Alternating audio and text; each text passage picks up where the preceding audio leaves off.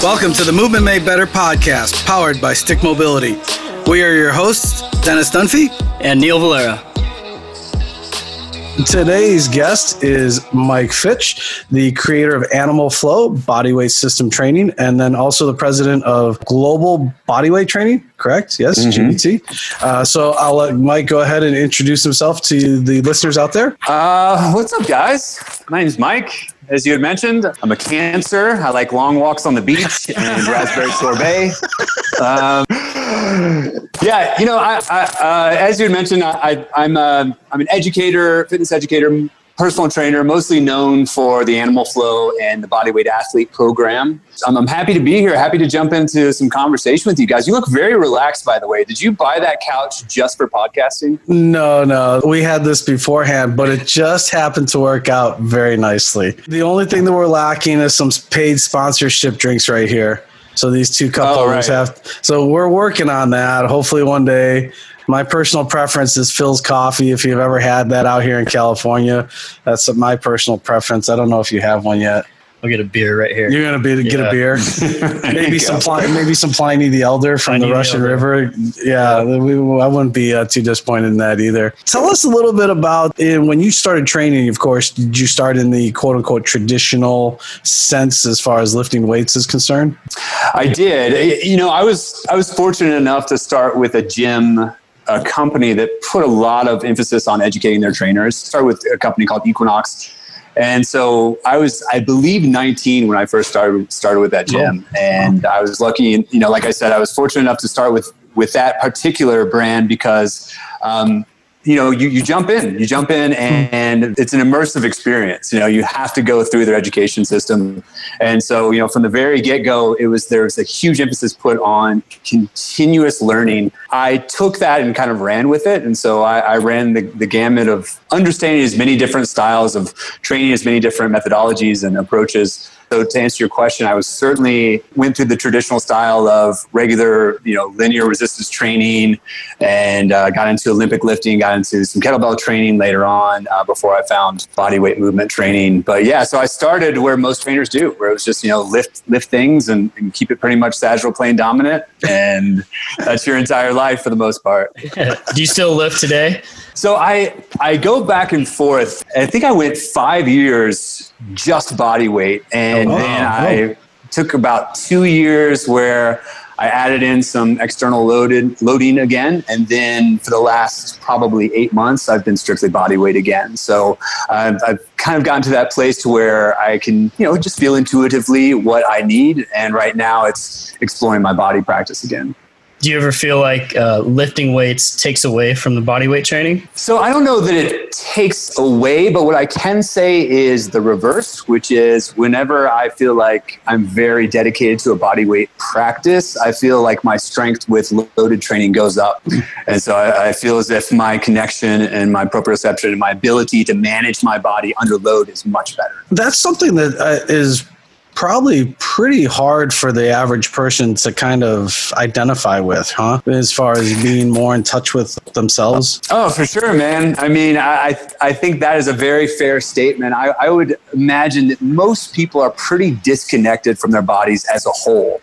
And so, you know, you guys, if, if there are personal trainers or, or coaches watching this, when someone comes into your one-on-one session or your class or whatever it may be your session may be um, people are outside of their bodies they're just you know their, mm-hmm. their head is everywhere else but inside their vessel and so it's really common to see that where even when you do get someone in the gym and they're outside of their body, meaning they're uh, you know on their, they're thinking about work, they're thinking about their relationships, they're you know stressed at home, whatever. It's interesting that we then get them into the gym or the studio or whatever, and we say, okay, now concentrate on moving this object from point A to point B, versus most you know versus um, encouraging them and challenging them to reconnect with their bodies first and then think about maybe moving some objects around. We consider, I think the average person, average trainer, of course, would consider lifting weights traditional. Mm-hmm. But shouldn't body weight training be the traditional sense first? I think so. I, I, I think it used to be, and, and you guys know uh, yeah. what's kind of hot in fitness goes through trends and it goes through waves and it goes through phases. And before weight training became really popular, of course, it was much more focused on what could you do with your body. And so mm-hmm. then you would see a lot more uh, skills focused training. So you would see people trying to acquire skills and body practice. And then as weight training became more popular, you saw this big shift towards let's lift heavy things and get really really jacked and let's you know and then the kind of bodybuilding culture came in mm-hmm. and it was very it was, I think the transition was very easy for most people to go, oh, wow, now this is fitness. This is what fitness looks like. This is what fitness feels like. This is what health looks like. And so it's, it was just an interesting shift. And then now we've seen over the past at least decade where that shift is starting to come back and that was with the popularization of street workout and calisthenics mm-hmm. and, and you know and then now we're seeing a lot more quote unquote movement based practices coming to light.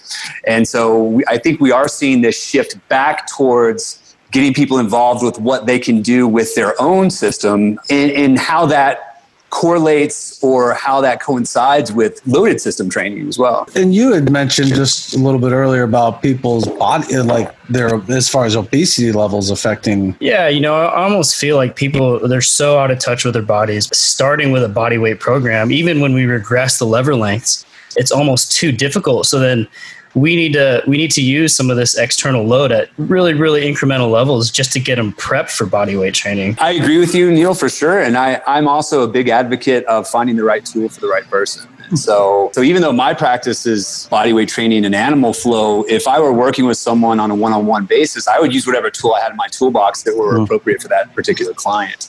And so, if I had someone whose body mass was so great that it didn't, it wasn't manageable for their strength levels, that would do a couple of things for me. One, it would it would say, okay, well, this person has to be in this body 100% of their experience right now. And so we need to make that a priority to focus on how they manage their weight throughout their day in their environment. And so, even though maybe regressing is still too hard for them, I do believe that we can always find a regression to where they're working against their own load because they have the load uh, and then incrementally increase the challenge as they start to get stronger maybe start to change their body composition. But I do agree with you that, that we can certainly start to build strength and muscle, increase muscle hypertrophy through loaded training in conjunction with some body weight training that's manageable for them. So I fully agree. If I were a parent and and I had a child who was getting into sports or uh, and let's say they were about 14, 15, is a body weight program something you would suggest first? I would yes, without a doubt. I certainly would. And that's a, that's a really great question.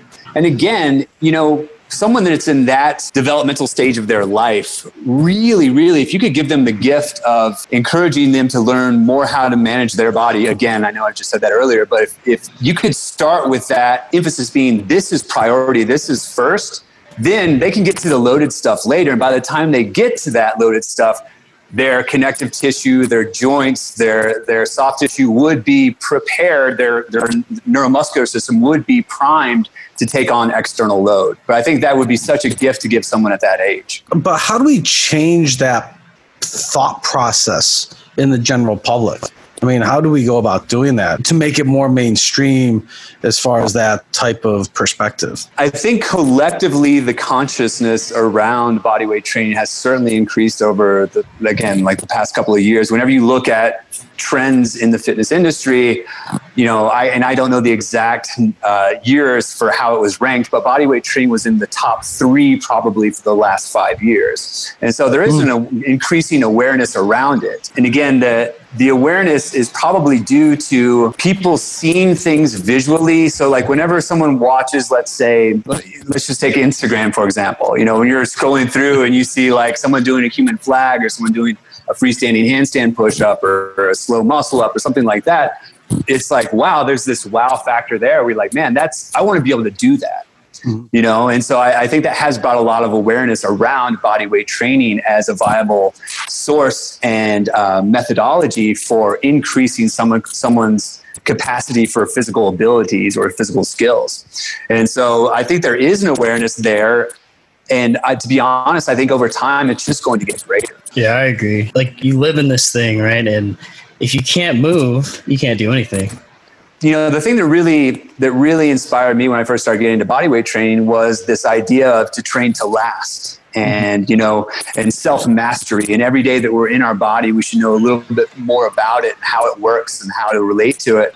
And you know when we're 50 60 70 years old god willing we live that long um, we may not, no longer be into powerlifting or kettlebells or whatever but you're still going to be in your body Mm-hmm. And so, how you've been able to manage your body throughout those years will really dictate your experience as an older male or female. Do you see a difference in that perspective as a whole society eh, from in different regions geographically? Uh, you mean the difference between regions, yeah. or uh, oh, like yeah. like does someone in do, do you think people in the in the Far East take body weight movement training?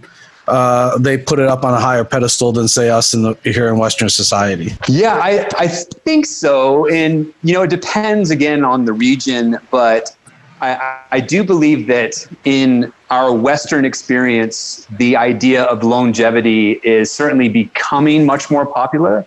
And the idea of what we do today will affect who we are in the future. Whereas I, I believe in the Eastern part of the world, that is part of the culture and always has been mm. that you know you you have to stay active. Movement is is such a huge component of life.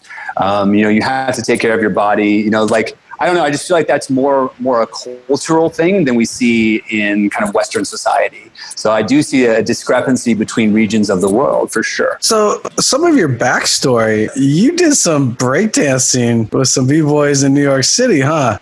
Yeah. So I so whenever I first started getting into body weight training. I'll just let you guys know whenever I, I turned 30, and actually I just turned 40, 40 recently, so uh, this was 10 years ago. Whenever I first turned 30, I was lifting a lot of weights, and I was probably 35, 40 pounds, you know, bigger than I am now. And I just, it, as much as I loved lifting weights, I just I felt like there I needed a change. I felt like I was just not really connecting with my system. So I decided to put down the weights and just explore body weight training disciplines. And so I got into gymnastics, got into breakdancing, got into parkour, and man, guys, I was I was fucking terrible at all of them. And so it was it was such an eye-opening experience because it really gave me the opportunity to go, oh man, I've been spending so much time working on my body and I have very little ability to work my body. And so uh, I took inspiration from all of those things. Uh, breakdancing was huge for me understanding what in animal flow we call movement windows. So if okay. I have these points of contact with the floor and I uh, see an opportunity for motion to go through one of those windows, then how what are the different ways in which I can take that opportunity? And so breakdancing was a huge part of the development of animal flow, as was parkour, as was hand balancing, calisthenics, and gymnastics. And and again, like I would never say that I, I ever became even moderately good at any of those things, but it gave me enough inspiration to to look at all those different disciplines and, and go, all right, well there's so many things here that my clients could benefit from, but I don't believe that they're going to take go take an adult gymnastics class. So is there something here that I can create or put together that they can experience to get similar benefits? And so to go back to your original question, Dennis, I did hang out with a lot of b-boys for a while and i had one really really good coach in miami and then now in boulder uh, there's a, a, really great local guy, Alex, who has a cool dance studio here called Block 1750. I'm about to start doing some classes there again, um, taking some breakdancing classes and, and, revisit that part that was so inspirational to me in the development of Animal Flow. So I'm looking forward to getting back into that. Right on, man. We have a buddy that uh, used to breakdance a lot when he was younger, and we were in the gym one day, and uh, he was doing a handstand. I'm like, hey, can you do a, a handstand clapping push-up? I was just completely joking around. He's like, I don't know, let me try it. Goes up, boom, claps, does it twice. I'm like, all right, get out of here. it, was ridiculous, man. Just ridiculous how much how much strength those guys have. Oh, absolutely, man. I mean, the, I I think their athleticism is is underrated for sure. Yeah, I see a lot of those videos, and I I, I think I, my same reaction. I just don't see how these people aren't valued in their physical capabilities. It's it's like you said, they're so underrated. And I find myself sitting there going, how do people not see how amazing this is and how much strength they have? It is absolutely mind bending some of the things that they can do now and just how it's changed over the past 20 years. You know, it's I mean, I'm watching some of these guys and, and I was just talking to him the other day. He's he's like, man, there's some kids who are 14 to 17 who are doing stuff that none of the adults can do And so you see where even the younger, like kind of this changing of the guard, where even the guys who are coming up, are their physical abilities are even greater. And you see that, you know, in, in, a lot of kind of extreme sports as well, where you see, you know, something that people once thought was impossible a decade later, now you're seeing that it can be done twice, or, you know, mm-hmm. instead of a one rotation, it's three rotations, or, you know, whatever the case may be. But it's, it's so cool to see that evolution of any sport or any methodology or, or any um, any discipline. So that's definitely one to watch. And I don't know what it is where people don't realize how athletic it is. Maybe it's because the way that they're like dressed and their and their kicks and the, the jeans and like I don't know, man. Maybe it's just because they're not flaunting their their bodies. I don't know, but it's it is a very athletic sport for sure. I guess that's a great point. I guess maybe because they're not wearing a jersey. Is, not, is, that, is that what it is? You know, it's got to be because uh, you know with uh, competitions like that, there's no there's no points, right? So there's no clear winner it's uh you have judges so you can't really i guess it's i would think it'd be hard to tell because everyone out there is so amazing like how do you judge who really wins this competition whereas basketball you got a you have a clear winner you know who has the most points yeah yeah yeah, that's a good point. Well, they do have they do have breaking competitions where you'll have winners, and then they'll have like categories. So one might be like power moves category.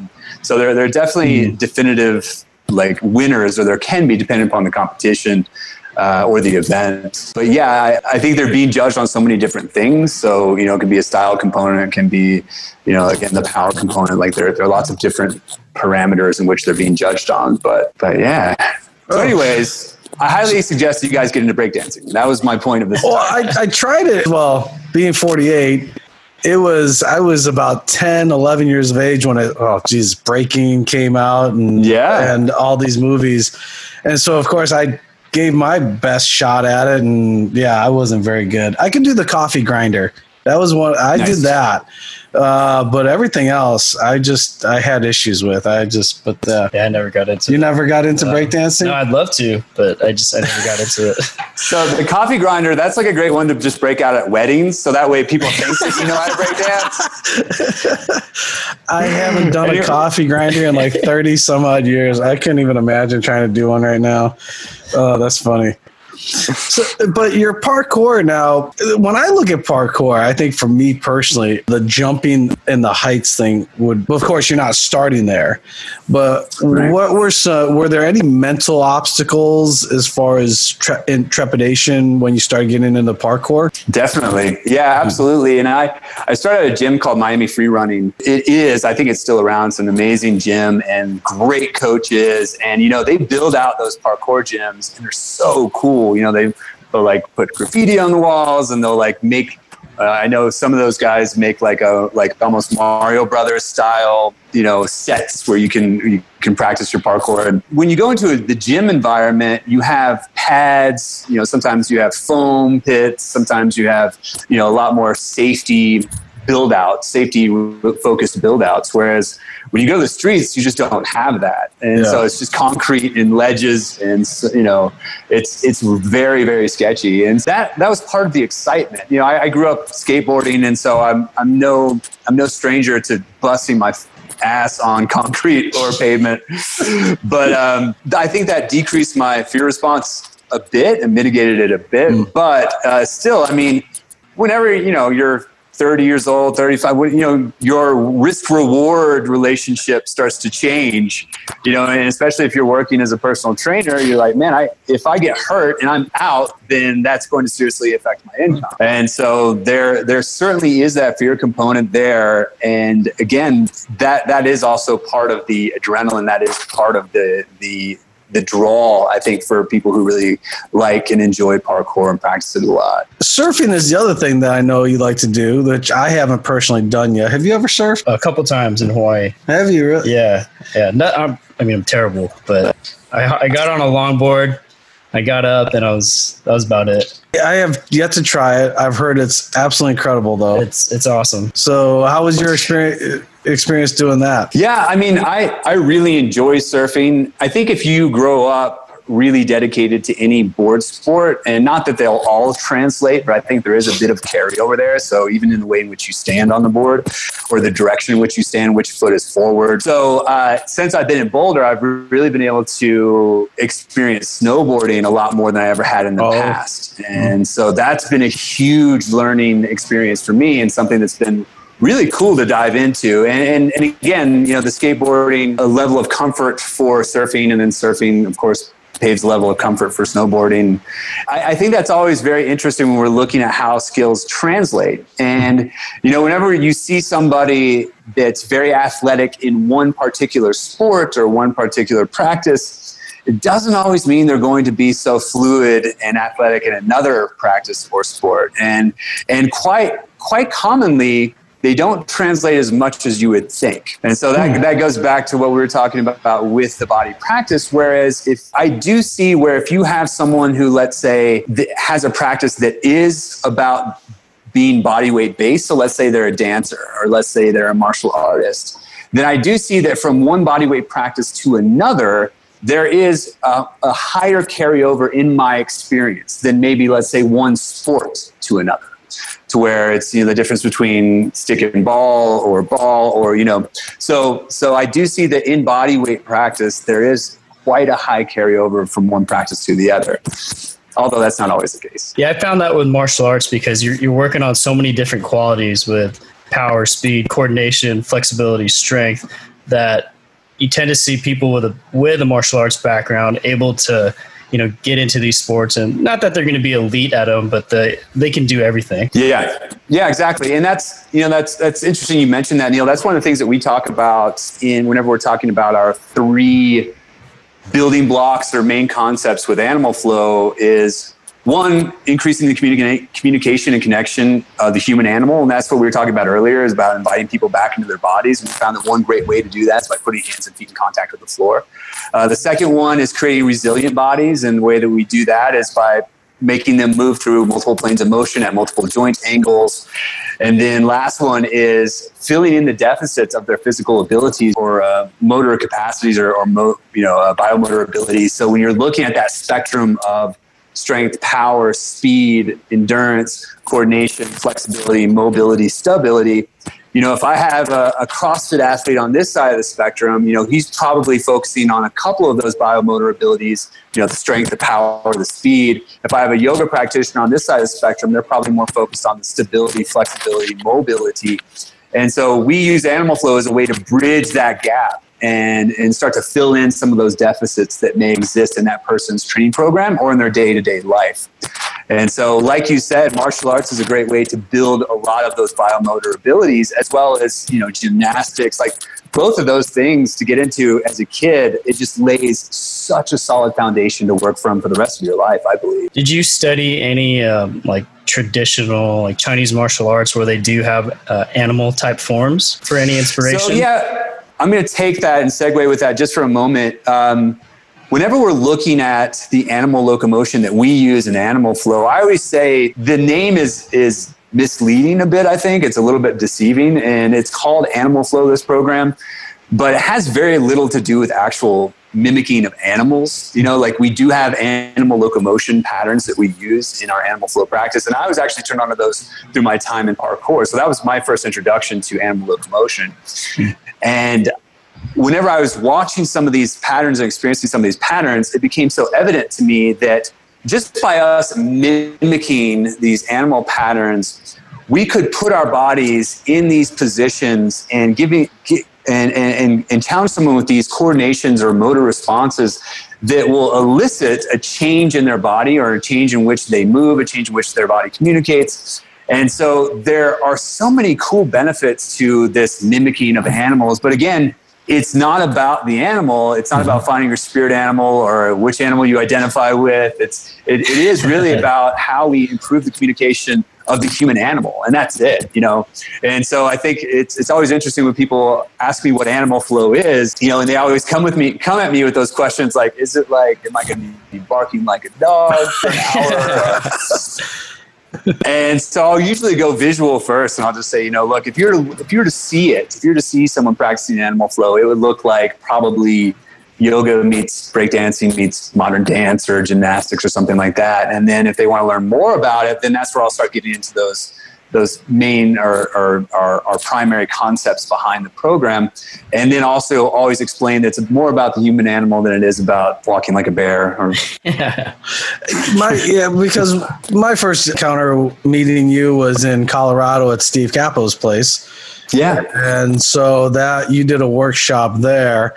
And right away I was like, oh, I, I, dig this. This, this is great stuff. So it was really great to be able to get back to moving everything. And so that's what inspired me to then go and take the level one course. But yeah, so I, I really enjoyed it right off the bat, especially for being such a former meathead. I I looked at it as holy shit, I wish I would have been doing this years earlier.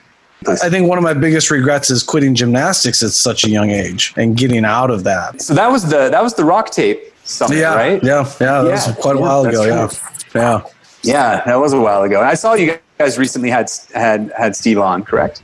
Yes. Yep. Yeah, Capo. Yeah, we had him on, so he's uh, he's always fun to talk to, full of great information. The thing that uh, I think I'd love to get parents getting their kids more into that bodyweight calisthenic style training first before they start throwing them into the gym culture as far as box gyms, uh, because yeah, that to get the the kids to develop in a more natural sense, so to speak, without having to just keep loading them and loading them. Yeah, yeah, I, I couldn't agree more. And and then it, you know, like you you just mentioned, Dennis. So, so whenever you're looking, you know, when you say, "Man, I wish I would have stuck with gymnastics," because now you can see the benefit of it so many years later, right? And so, I think one of the keys, maybe for kids, and we're we're we will be putting out an Animal Flow Kids program, our oh, certification nice. program, pretty soon, uh, because we see the need and the potential for for a program like Animal Flow, really any program that gets people on the ground, uh, kids especially, gets them on the ground and really really gives them more awareness of how they can manipulate their body in space and how they can perform these motor tasks that we call these animal flow movements.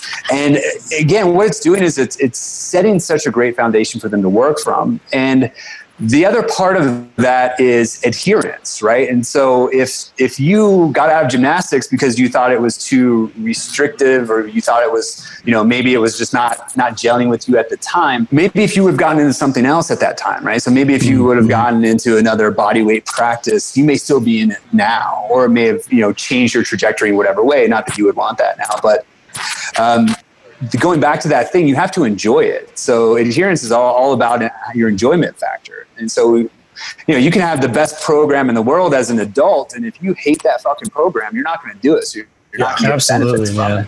You, very true. Very true. You have to enjoy what you do. I think that's kind of something that a lot of coaches battle with, and and I was guilty of it before, knocking all different systems because that's not good for you or that shouldn't be good for you. But I think we're overlooking the fact that when somebody gets into a system or gets into a modality and they really enjoy it, that's the first and foremost thing I think we have to put first it's it's the greatest truth and it's not one that a lot of people in our industry want to accept but it's whatever makes someone be more active that's the thing that's best for them. And it can be anything man and, and it's so easy to talk shit about other approaches and other methodologies but it's like yeah that might be great for the right person at the right time in their in their uh, journey. But for someone else who just can't see the benefit from it because they dislike it so much, then it's not going to do anything for them. And so, you know, you take something like Zumba. You know, I mean, if if if someone likes to dance and they didn't even realize they love to dance, and they're getting their cardio or they're getting their movement in through dance, and they weren't doing anything before, then that's fucking awesome. Right? Like, great yeah, for I, them. I yeah. agree, man. Yeah, we we as an industry we we knock on people for being lazy and not doing anything, and then they start to do something, and then we knock their choice of, of what they decided yeah. to do. So it's until you start working with them, then you're like, all right, this is this is the right way. So the general public's like, what the hell? You know, I mean, you told me to get off my lazy ass. Then I went and did this, and then you told me that's shitty for me. So what do you what do you want me to do? So I can see where the general population looks at us as an industry and kind of like, what's going on over there? You know, I, I think the greater message needs to be, or should be, in my opinion, go try a lot of different things and just see what mm-hmm. resonates with you. And so, you know, if if you're going from zero, when I say zero, I just mean that your entire existence is work and then couch, and then you decide that you enjoy walking and you walk once a day for 30 minutes and then that turns into 60 minutes and then maybe you start jogging after that. Awesome you know? Or maybe you go to a rock climbing class and immediately you fall in love with that or maybe it's touch football or you know like I mean, there's so many things. So, so why not just try a lot of different things? If you're someone who is sedentary, just try a lot of different things and see what works out for you.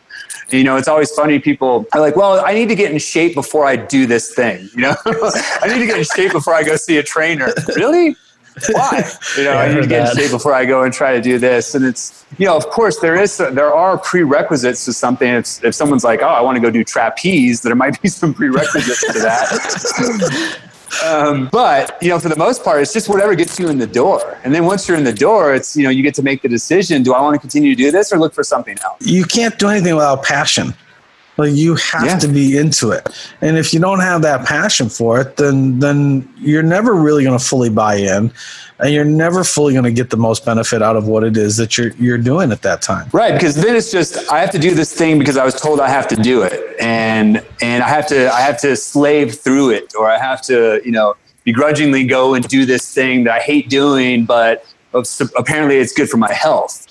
You know, versus like, oh man, I love going to do this thing. I can't wait to do it again. The the side benefit from it is health, longevity, movement, you know, whatever. And then you also build a nice community. You know, you make friends, and it's a uh, you, you just want you want to keep going back all the time. For sure, that innate desire that that is within us as humans to be part of community is huge. It's undeniable. And whenever you find a community of people who also have that similar love affair to the thing that you're really into, man, it's like it's an instant connection. And then that also keeps you coming back, like you said. What was the first time when you came after you created Animal Flow when you started to go international? Yeah, it's a great question. So whenever, let's see, and I'm really bad with timelines. So my business partner Karen is way better. I I could be like, oh yeah, three years ago, and she'd be like, that was nine years ago. I'm like, nine years ago, same thing. I am terrible with timelines, but I can tell you, say we whenever we first started with Animal Flow, I had I had put the program together and I was testing it out with a lot of the clients. I was working at this this very cool little private gym called UFit. There's a bunch of local trainers who have been around in Miami for a long time, and that's kind of where I was putting the system together. And then I was testing it out with a lot of with everyone's clients, and so I was doing animal flow classes and seeing what worked and what didn't. And so we eventually put together our first DVD and started selling it online, and it did surprisingly well. And so I was like, wow, there seems to be something here that's resonating with people at this time in our you know history of, of exercise or fitness or whatever. And so I decided to then make a make a certification out of it. And after getting accredited by some of the other certifying bodies like NASM and NSCA, and uh, I started holding workshops. And, and, and again, this is a great primer because I, I would love to hear your experience as well. And I'm sure the listeners would also. But um, once it was a certification, the first workshop I did, I had one person and I was just happy to have that one person, you know. And then the workshops continued to grow from there. And we went into a year exclusivity with Equinox, the, the company that I mentioned earlier. And uh, that really gave me the opportunity to hone my skills as a presenter and educator. And I, I taught so many workshops back to back to back to back. It also really increased my experience on traveling uh, as a presenter. Remember travel? But um, after we we finished our exclusivity with Equinox, we then brought on some master, what we call master instructors, who can also teach the certification. And so we had three master instructors in the states, and then one master instructor in the UK. And so we would, I would go into other countries and do the initial round of workshops. And then usually we would send our UK master instructor, Rich, to either do more workshops in that area once we had established the brand, or um, he would then sometimes go and launch the program in different countries. And so after that, whenever we started to build the awareness, or whenever the awareness around animal flow continued to build, depending upon how the growth was in each country, that would dictate if we needed to bring on a new master instructor in that country. And so, mm-hmm. if it was no longer made sense financially to send somebody in to teach in that country, we would then find someone in the country who was already an educator, usually for other similar programs, and then we would we would then see if they were they, they there was a, a, fit there for them to be an MI for Animal Flow. And so once we started doing that, to where uh, and we were very selective. We've like I said, we've been around for 10 years and we now have our 19th master instructor. And so, so we're, we're very selective and we're, we're not trying to grow our MI team because we feel like that that potentially dilutes the message. And so, um, so, but anyways, to go back to that that question, it must have been probably five to six years ago when we really started to expand our master instructor team, and then that really increased our ability to reach more people on a global level. And so now I think we have probably twelve thousand people that gone through the workshop oh, over wow. the past 10 years. Nice. Awesome. Um, Very nice. This year before uh, pre pre COVID, I think we had 250 workshops scheduled. We had to scramble a bit and learn how to offer the workshops online and see if that was mm-hmm. actually something that, that our, our people or potential attendees would enjoy doing. And we found that it was, it was quite successful actually. And then now we're doing some hybrids where for some of the countries that are able to get into bigger groups in one spot, uh, like China, for example, we'll have, uh, you know, let's say 20 people in one room, and then we'll stream in and project one of our other master instructors, and then we'll have usually two uh, local assistants that are what we would consider to be level two assistants mm. um, on hand in person there in the workshops. And so it's kind of a hybrid thing. So it's been very interesting figuring out how to continue to navigate uh, the current landscape. It's also been a bit exciting in, in a way, I have to say, because it's, you know, from a business standpoint, and I, again, I'd love to hear you, your perspective on this. These are the things that we run into. You know, is how do you how do you adapt to change? How can you be pliable and malleable? And how can you pivot very quickly? And, and so much of that comes back to the efficiency and communication of your team. At least that's been mm-hmm. my experience. Well, so Karen's your your business partner. She manages the. So uh, Karen's my business partner, and she, we have a very yin yang yin yang uh, relationship where you know she's good at all this shit I'm really really bad at, and so I, I, believe that every creative person really needs really needs that person who's good at all the other the details, you know, who's good who's good at, at the logistics, like all that other stuff. Uh, but she so she was has been incredibly valuable, and she is such a smart person, brilliant.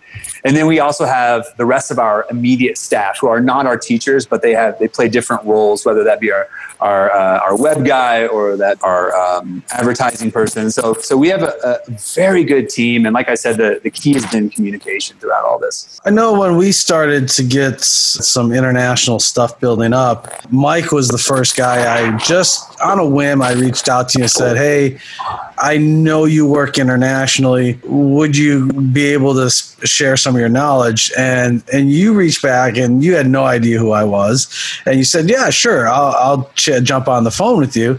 And you were in Costa Rica when you took that call, which I was like, "Holy shit! This dude is on vacation, and he's taking time." So dude always appreciate you for that brother appreciate you big time and so that's when i knew i was like okay i've got to get on the phone with somebody that understands all this business stuff that i have no concept about. Because doing business here in the states is one thing but then once you go beyond your borders that's a completely different ballgame. Yeah and i wanted to say I, I, I knew at some point during this conversation i would have the opportunity to just say guys congratulations because it's been very cool to watch SIG mobility grow not only in the states but also around the world in different countries. And you know you guys have done so many things really really great. And it's been cool you know I'm, I'm proud and honored to be part of that process and you guys learning how to grow your brand. Uh, but you've just done so many great things as far as like even the design even the colors like like i just i just want to applaud you guys for everything that you've done over the past couple of years since we've made connection. And so well, thank well you. Done, thank you very much. Thank you very thank much. You. Thank you. Thank you. Yeah, so, we've got some good business partners too that you know are really, really good at stuff that Dennis and I, you know, have no idea what to do with. Well, and that's Neil, that's such a huge part, right? Is having the the the right partners. And so to go back to what you were saying, Dennis, like learning how to navigate other countries can be so difficult because every country is so individual with their tax rules and laws and and so and I and you guys are on a totally different level than animal flow because we're all intellectual property right? So there's not a physical thing that we're distributing like you guys are. And so there's even more i know there are even more challenges around that uh, distribution. And it really does come down to the partnerships. So in a lot of a lot of in not all the countries that we we work out of but in a lot of the countries we do have partnerships with other uh, either educator uh, educating companies or facilitators or other brands that work with similar brands to ours and so finding the right partners and it doesn't always pan out like we've had a couple yeah. of bad partnerships for whatever reason and this has always baffled me business should be very simple I, I, think people like to complicate things for whatever reason. But business is set up, especially for partnerships and relationships, everybody should win. It's just finding out what agreement is going to allow every party to win. It's just unfortunately, for whatever reasons, some people think that they need everything. Yeah, we have a really strict rule when it comes to doing business. It's it's quite complex. It's uh, don't work with shitty people. it's well sometimes well but the thing is is sometimes you get burned to find out that that was a shitty person and that's 100% 100% and that's that's what i why i said earlier sometimes we had we had chosen the wrong partner in the past but that's part of the learning experience. And you you know it can't be smooth sailing all the time. You're going to hit some bumps for sure and that's how you learn. And so you know but again if it feels like a struggle so if you're a part in a partnership with another brand or another company and it feels like you're always pulling teeth to get things done it may not be the right partnership for you. And then knowing when it's okay to walk away is another huge learning, you know, lesson learned for sure. And that's a big thing is learning when to walk away because you can't stay in that. You have to be able to break the ties, move on, and find another opportunity or another business partner. So that is definitely something uh, for any listeners out there that are running businesses or have business partners, business relationships, always keep that at the forefront of your thought process. It's inevitable I mean, no business partnership or relationships ever go 100% smooth, like Mike says. Said you're going to find those rough waters, so you have to know when to cut ties. It's just it is what it is. Yeah, absolutely. And you know, we had we had some really interesting things. Uh, we we had this great lawyer, and he told us from the very beginning. He kind of mapped out these are the things that, that you can expect. One of them was you're eventually going to get sued by somebody. and so uh, it was a harsh reality, and that eventually happened. I can't actually talk about the details of it, uh, other than it was around our trademark, and so it, it was. It ended up costing us a couple of hundred thousand dollars over a couple of years. And whenever you're looking at a startup independent company that doesn't doesn't have any investors, yeah. you're losing a couple hundred thousand dollars. You're hemorrhaging money. Like you're you know you're eating ramen noodles for a couple you know a couple months. Like you're you're trying to figure out how to make it work. And so i i don't know and i know i know i was listening to to your podcast with dr emily uh, earlier today. And i know you guys talked a lot about you know branding and being an entrepreneur. And i don't know if everyone that wants to be an entrepreneur especially in the fitness space knows how much goes into creating a brand or creating a system and and creating a team around that. It's a 24 hour a day, 7 days a week kind of thing and especially if you're used to the the one-on-one personal training space where basically if you're not training, you're not really working unless you're programmed. That's mm-hmm. not the same that's not the same deal whenever you're you're trying to, you know, run your own brand. It's a totally different story. And so sometimes you hit those obstacles like a lawsuit or sometimes you know especially in the, the distribution world sometimes the, the product doesn't make it there in time for a seminar or there's just so many things that, that you don't even think about until they're right there in front of you. Do you find that uh, new business or people that want to get into business want to be an entrepreneur do, do you find that they underestimate how much effort, time, and money wise it, it actually is needed? Without a doubt, 100%. And that's another one of those things where you don't know until you know. And so, you know, if I think if everyone knew, there would probably be a lot less entrepreneurs. For sure. so you know, if they if they could see what they're getting into, they'd be like, "Fuck that! I, yeah. I do not want to do this. I do not want to do this." Like in year so seven, I, this is when you yeah, exactly. when you'll do something. exactly, exactly. It's so funny how you hear these, over, you know, overnight stories, like these overnight success stories, and that's discounting the 10, 15, 20 years of preparation and and all the things that, that went into the process of creating that thing that eventually becomes a physical or you know or concept or whatever it might be. People just see the end product when it actually is something you know and when it when it does create revenue. And uh, there's just so much more that goes into it behind the scenes and you know I, I don't know about you guys but i know with our team i mean it's no one's really off.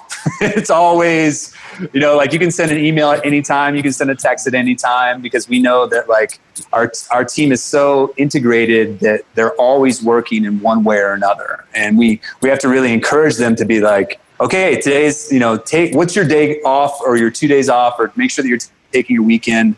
And those are things that uh, I know. I, I know Karen and I have to challenge each other to do because it's so easy to just work every hour that you're awake because there's always shit to do. Yeah, especially with you know social media and and you know yeah. answering questions, handling that stuff, and making sure that's going smoothly. Yeah, it's uh it's twenty four seven. Oh, it's yeah, it's twenty four seven. And then managing the energy in a way in which you're doing things that that replenish those those buckets, right? And so like if you work at that intensity especially when you're doing online stuff, it's so easy to get burnt out and then your productivity just drop, you know, drastically. And so finding the time to I don't know, whatever you're into, you know, spending time with your family or or going out on a hike or going on a bike ride or just like getting that that ability to meditate, you know, taking rest days, like getting that that opportunity to like replenish the system and the body and down regulate the system. It's just it's so important and it's I, I think people don't realize it until it's too late.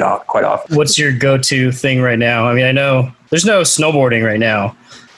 Right. No, it's it's. I think in between 80s and 90s right right now here. My my go to recently has been so I where I'm sitting now. I can see the mountains, and so my go to recently has been. I mean, I can be on a trail in 10 minutes, and oh, so even cool. if I just have 45 minutes, yeah. I'll, I'll, go hit a trail and just go get into nature real quick and then oh, come back. Sure.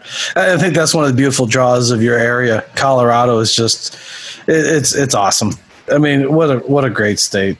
It really is. Yeah, there are a series of trails uh, right behind my house that I'm, I'm I'm just working through now, and that's just the tip of the iceberg in this area. I mean, Boulder has so many trails it's just it's mind boggling. And so I always talk to locals and like, oh, have you done this trail? I'm like, I didn't even know that was a trail. so there's there's endless opportunities to do things yeah. around. So you just did a photo, a video shoot, right? So you, yeah, so we just finished up our most recent, what we're just calling our promo video. So the last time that we did like we did an Animal Flow promotional video was probably six years ago, and so we just felt like it was time. And we've been filming a lot recently because we have an Animal Flow on demand channel. And so we have classes and flows and tutorials. And so we film for that channel probably every month or every six weeks or so. And so the production team that we work with is just fantastic. They're called Earth Coast. And we decided to just get together with them and brainstorm and figure out some really cool areas that we could shoot in since we have since we're in Colorado. And so we found this really great mountaintop where we had a group of other uh, practitioners. Uh, we did a group a group shot, and then we had there's a place called Great Sand Dunes uh, National Park, which is about a four hour drive from here, and we went there and shot some footage there. And then we also did an in studio shoot where they built out this like one inch deep water pool, and it's all blacked out. And and so we did some really cool stuff there as well. So I'm excited. They just sent us a teaser today, and I was like, well, it's Sweet. exciting. those shots in the water are sick. What you posted on social media, I was like, those are sweet. They look fantastic. So that's a great company. That's I love the shoots, the picks, early picks. That was awesome. And, and the ink pops. The, your new ink is popping on your back, bro. That that looks fantastic. Thanks, I was like, those colors look great. Man, where Lance can, Talon at Boulder Ink. He's the man. Sorry, Neil. Oh yeah. Oh no, okay. good. Uh, where can people find this channel? So you, you said it's on demand. Is that on your website or is the is it do they have yeah, an option so on YouTube? So you could access it on your smart TV. You can access it on your laptop or desktop, and then also there's a corresponding app as well. It's a subscription site, so you can find it at, at animalflow.com, and then from there you can use access it however you'd like for the most part. And um, that's been really cool. I mean, we started that, I don't know, maybe nine months ago. So we had just launched that platform you know, probably I think three or four months before everything kind of changed.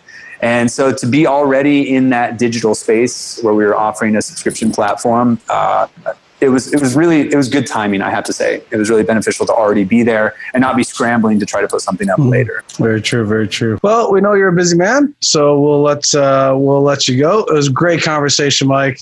As always, it's a pleasure to chat with you, brother. The information is always good. Conversation is fantastic. So we appreciate you, brother. Thank you very much. And uh, before you leave, you uh, do you want to make sure you give the listeners all your social media handles and where they can find you? Sure. So as I mentioned before, animalflow.com is our, our website, and then uh, Animal Flow Official is our IG, and then Mike Fitch AF is my personal IG. So there you go, listeners. So if you don't know who what Animal Flow is or who Mike Fitch is, be sure to check him out. Be sure to check the system out. You'll, I think you'll love it. Give it a shot. Check it out. I think you'll dig it. So thank you, Mike, again. Love you, brother. And then uh, we will have you on soon again for sure. Cool. Alrighty, brother. Much and then, uh, and who knows? Maybe in a couple years, I might be not too far down the road from you. Excellent. I hope so. Right? I feel well, like everyone's moving to Colorado, man. I hope you, Do, I hope you make it. Everybody's moving to Colorado, right? It's it's it's a it's an awesome state. So yeah, I know a lot of people are leaving the Bay Area right now. Yeah, yeah, for sure. Yeah, they're starting yeah. to migrate out, so it's kind of like, yeah.